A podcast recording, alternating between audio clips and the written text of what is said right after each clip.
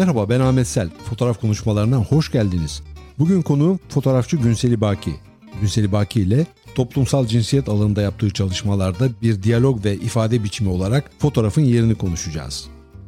Merhaba Günseli Baki, nasılsınız? İyiyim Ahmet Bey, teşekkürler. Siz nasılsınız? Ben de iyiyim. Bu sıcak yaz günleri nasıl geçiyor Bergama'da? Çok kolay geçmiyor, oldukça sıcak. Pandemiden sonra biraz kendimizi dışarı atabildik ama sonbaharı daha çok seviyoruz sanıyorum. Günsel Baki, İstanbul Üniversitesi Siyasal Bilgiler Fakültesinden mezun oldunuz. Akademia Italiana'da, Floransa'da tasarım eğitimi aldınız. 2006 yılında bir proje ofisi kurdunuz ve 2017 yılına kadar da bu proje ofisinin yöneticiliğini yaptınız. Fotoğraf Akademisi'nin belgesel fotoğraf ve masterclass programlarını bitirdiniz. Fotoğraf Vakfı'nın düzenlediği belgesel fotoğraf günleri organizasyonlarında görev aldınız. İlk kişisel belgesel fotoğraf çalışmanız olan Ev çeşitli şehirlerde sergilendi ve farklı mecralarda yayınlandı. 2017 yılında İzmir Bergama'ya taşındınız ve Bağımsız Sanat İnisiyatifi Sarı Denizaltı'nın kurucuları arasında yer aldınız. Çalışmalarınıza da 2017 yılından beri Bergama'da devam ediyorsunuz. Evet, İstanbul'un kaosundan kaçıp buraya yerleştik. Burada devam ediyoruz çalışmalarımıza.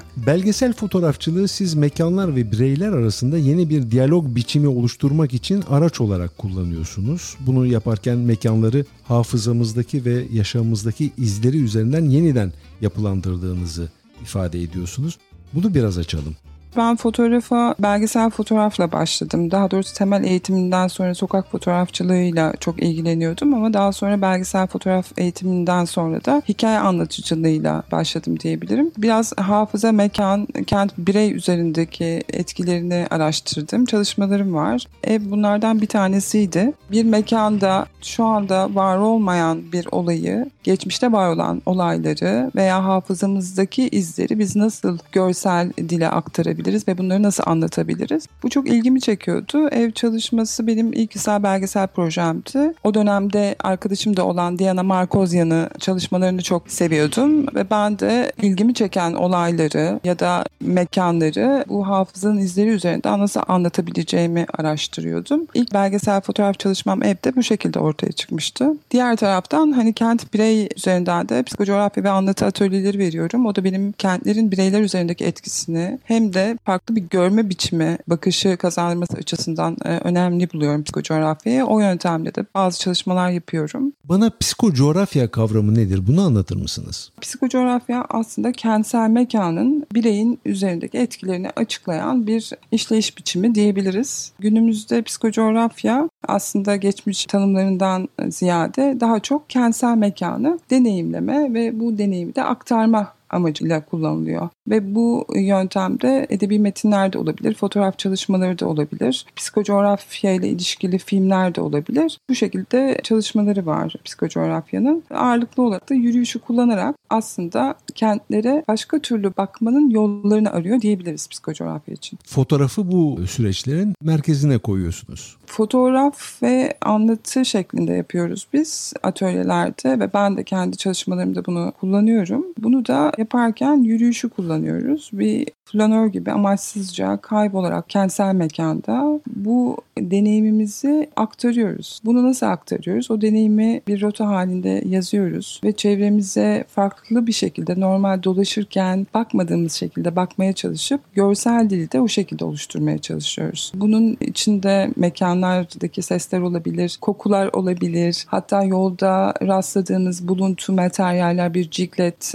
kağıdı olabilir belki de rüzgarı nasıl hissettiğimiz olabilir, sıcaklık olabilir, renkler olabilir. Mekanda gördüğümüz her şeyi kaydediyoruz ve bunu bir anlatıya dönüştürüyoruz. Dolayısıyla sokak fotoğrafçılığından bir nebze farklı. Yani fotoğrafçı belli bir anı yakalamak için o sokakta bulunmuyor. E, fotoğrafçı orada o mekanı deneyimlemek için bulunuyor. Dolayısıyla kendinin ilgisini çeken farklı bir şekilde bakarak her şeyi kaydedebilir. Buna şey de dahil mesela yüzeyde gördüğü çeşitlilikler de dahil. Örneğin Bergama'ya geldiğinde fotoğrafçı ağırlıklı olarak eski mahallede taş dokusu görecek. O doku onun dikkatini çekecektir. Sadece dokulardan oluşan bir fotoğraf serisi de olabilir bu deneyim. Bu buradan da anlatılabilir. Dolayısıyla yöntem olarak yürüyüşü ve psikocoğrafyayı hem atölyelerde kullanıyorum hem de kendim kendi birey arasındaki ilişkiyi araştırırken sıklıkla kullanıyorum. Sizin toplumsal cinsiyet konularına odaklanan çalışmalarınız da var kadın kimliğinin mevcut kültürel bağlamda nasıl oluşturulduğu üzerine çalışıyorsunuz. Ağırlıklı olarak aslında fotoğrafı yani feminist fotoğraf benim ilgimi çekiyor. Çünkü fotoğrafta dert edindiğim konuları anlatmaya çalışıyorum. Sanatsal ifade yöntemi olarak da fotoğraf, video hatta son dönemlerde kolaj da kullanmaya başladım. Ve farklı bir görsel dil oluşturmaya çalışıyorum bir feminist olarak. Çünkü fotoğraflar bize sadece hikaye anlatmıyorlar. Aynı zamanda bizim nasıl göreceğimizi de bize söylüyorlar. Bu nedenle kadınlık, kadın bedeni ya da kadın temsillerinin erkekler tarafından inşa edildiğini düşünürsek, erkek fotoğrafçılar tarafından da onlar bizi tanımlıyorlar ve bize kendimizi nasıl görmemizi gerektiğini söylüyorlar. Bunu kırmak için farklı bir görsel dil e, oluşturmanın önemine inanıyorum ve toplumsal cinsiyet eşitsizliğinde kadınların dert edindiği bütün konuları da kendi işlerimde anlatmaya, bunları görünür kılmaya çalışıyorum. Kadın fotoğrafçıların Türkiye'deki görünürlükleri konusunda ne düşünüyorsunuz? Her alanda olduğu gibi fotoğraf alanında da e, eşitsizlik devam ediyor. Bu tabii toplumsal cinsiyet eşitsizliği sadece fotoğraf alanında yok, sanat alanında da var, hayatımızın her alanında var. Dolayısıyla fotoğrafçılar akla gelmiyorlar, kadın fotoğrafçılar. Baktığınız zaman bütün işte seminerler, sempozyumlar veya fotoğraf projelerinde hep erkeklerin ağırlıklı olduğunu görüyorsunuz. Bu şekilde söyleyebilirim herhalde temsiliyet açısından kadınların yokluğu hala devam ediyor.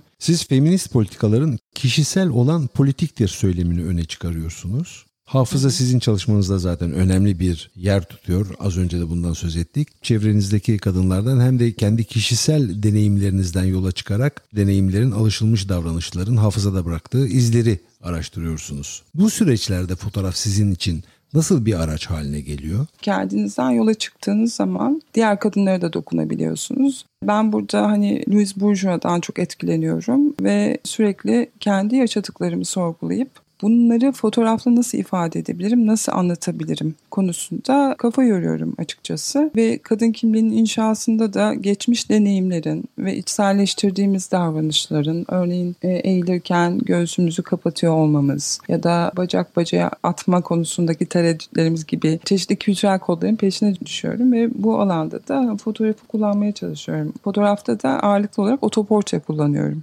Arka bahçe ve deniz feneri başlıklı bir çalışmanız var sizin antik dönemdeki yöntemlerle Bergama'da parşömen üretimini devam ettirme konusunda ısrarcı olan iki genç kadının hikayesini anlatıyorsunuz. Arka Bahçe ve Deniz Feneri çalışmasında. Bana bu işi anlatır mısınız? Bergama'ya yerleştikten sonra e, Nesrin Ermiş ve Demet Tokma ile tanıştım. Demet ve Nesrin burada antik yöntemlerle parşömen üretiyorlardı. Kendi atölyeleri vardı. Ve tabii hani burada parşömen şu anda somut olmayan kültürel miras alanında çalışmalar yapılıyor bunun için ama parşömeni herkes biliyor. Buraya özgü bir şey. Bu topraklardan çıkmış bir şey. Fakat bana ilginç gelen gelen bunun kadınların yapıyor olmasıydı. Hatta araştırdım hani kadın parşömenciler var mıydı tarihte ve bu geleneği zor bir iş çünkü deri tabaklıyorsunuz. Benim ilgimi çeken şey buydu aslında kadınların bunu yapıyor olması. Nesin ve Demet bunu Nesin'in arka bahçesinde yapıyorlardı ve onlar için bu alan yani arka bahçe onların kendilerini var ettiği bir alandı hatta erkeklerin yaptığı bir işi yapabileceklerini de göstermek için var ettikleri özel bir alandı. Ben bu iki kadını bu açıdan anlatmaya çalıştım. Yani bir parşömen hikayesi veya bir e, iki zanaatkarın hikayesini anlatmak yerine bir dakika dedim ki burada bir şey var.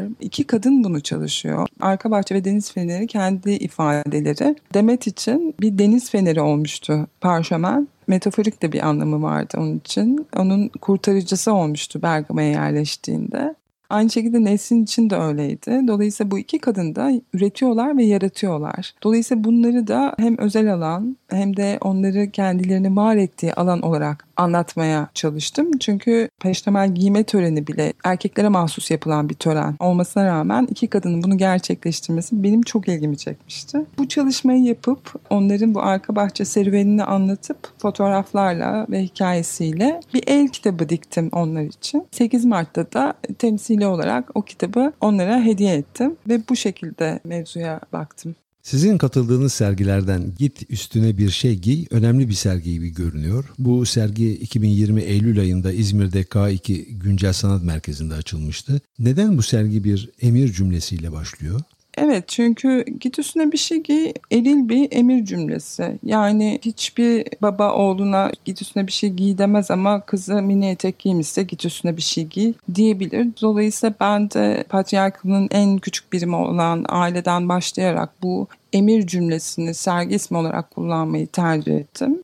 Hem dikkat çekmesi için bunu yaptım hem de aslında bunu bu şekilde gösterip içerik olarak da bu yapıyı bozmaya giriştim diyebilirim. Yani bu sergide aslında kadın bedeninin izlenen ve denetlenen bir nesne haline gelmesinin kültürel boyutuna bir gönderme yapılıyor sizin ifadelerinizle hem kültürel hem de çocukluktan itibaren eril bakışın haz nesnesi olarak bedenlerimize hapsediliyoruz. Sürekli uyarılar, ikazlar alarak yetiştiriliyoruz. Dolayısıyla zaman içinde de bunları içselleştiriyoruz. Ve bunun farkına varmıyoruz. Yani bu Aa, biz ikaz ediliyoruz. Ee, işte eteğimize laf söyleniyor, tişörtümüze laf söyleniyor gibi bir şeyi fark etmeden içselleştirmeye başlıyoruz. Ve zamanla da bu kadının bedene yabancılaşmasını beraberinde getiriyor. Dolayısıyla kadınlık inşasının çünkü kadınlık bir inşadır. Erkek veya kadın olarak doğmak bir eşitliktir fakat o inşa edilir. Dolayısıyla bu inşa döneminde bu uyarılarla başladığında söylememiz çok mümkün. Ben de bunu göstermeye çalışıp biraz da güçlendirici bir sergi yapmaya çalıştım. Yine kendimden yola çıkarak bunu yaptım. Orada da biraz önce konuştuğumuz o kişisel olan politiktir konusu çok önemliydi benim için. Sözünü ettiğimiz sergilerde ve çalışmalarda kullandığınız ifade aracı fotoğraf oluyor. Neden fotoğrafa bu kadar önem veriyorsunuz? Ben fotoğrafa üniversite yıllarında başlamıştım. Karanlık odada çeşitli deneyler yapıyorduk arkadaşlarımızla siyasal bilgilerde okurken. Fakat daha sonra hem e, çalışma hayatı hem çocuk bir süre ara verdim. Daha sonra tekrar eğitim aldım. İlk eğitimimi 2000 senesinde fotoğraf evinde almıştım. Daha sonra da belgesel fotoğrafla devam ettim. Fakat görsel sanatlar benim her zaman ilgimi çekti. Yani sadece fotoğraf değil, resim de öyle, güncel sanat da öyle, performans sanatı da öyle. Ama ifade yöntemi olarak yani sanatsal ifade yöntemi olarak şu anda fotoğrafı kullanıyorum ama bu beni kısıtlamıyor. Eğer bir derdim bir mevzuyu anlatmak istiyorsam bunu yazarak da anlatabilirim. Fotoğraf da kullanabilirim. Heykel de yapabilirim. Performans da yapabilirim. O yüzden kendimi kısıtlamıyorum. Ama şu anda görsel olarak çok zor da olsa görsel anlatım dili bana daha yakın hissettiriyor sanıyorum. Fotoğraf yaşamlarınızda kurduğunuz bağda zorunlu bir diyalog ve ifade biçimi diyorsunuz ve Fransız kökenli Amerikalı sanatçı Louis Bourgeois'a atıfta bulunuyorsunuz. Sanat delirmemeyi garantiler. Evet bunu şundan söylüyorum. Her insanın, sanırım herkesin yani annelerimizin yemek yaparken ya da sofra kurarken yaptığı şey de bir yaratım. Ve bence insanlar yarattıkça, ürettikçe kendilerini hem var ediyorlar hem de bu yaşamda motive oluyorlar diyebilirim. Dolayısıyla sanatın da hani benim için öyle bir gücü var. Yani bugün fotoğrafla uğraşmıyor olsam başka bir şey yapardım sanıyorum. Ama hep o yaratma, bir derdimi anlatma güdüsüyle hareket ettiğimi söyleyebilirim. İşte bu aradaki bağı bende fotoğraf kuruyor. O yüzden Louise Bourgeois'ın sanat delirmemeyi garantiler lafını çok seviyorum. Günsel İbaki bu söyleşiye katıldığınız için teşekkür ederim. Ben teşekkür ederim beni davet ettiğiniz için. Sağ olun. Görüşmek üzere. Bugün konuğum fotoğrafçı Günseli Baki'ydi. Günseli Baki ile toplumsal cinsiyet alanında yaptığı çalışmalarda bir diyalog ve ifade biçimi olarak fotoğrafın yerini konuştuk. Diğer fotoğraf konuşmalarını dinlemek, konuklarım hakkında detaylı bilgi almak isterseniz sizi www.fotoğrafkonuşmaları.com adresine beklerim. Fotoğraf konuşmaları Ağustos'ta tatile giriyor ama Eylül ayının ilk pazar günü tekrar buluşmak üzere. Hoşçakalın.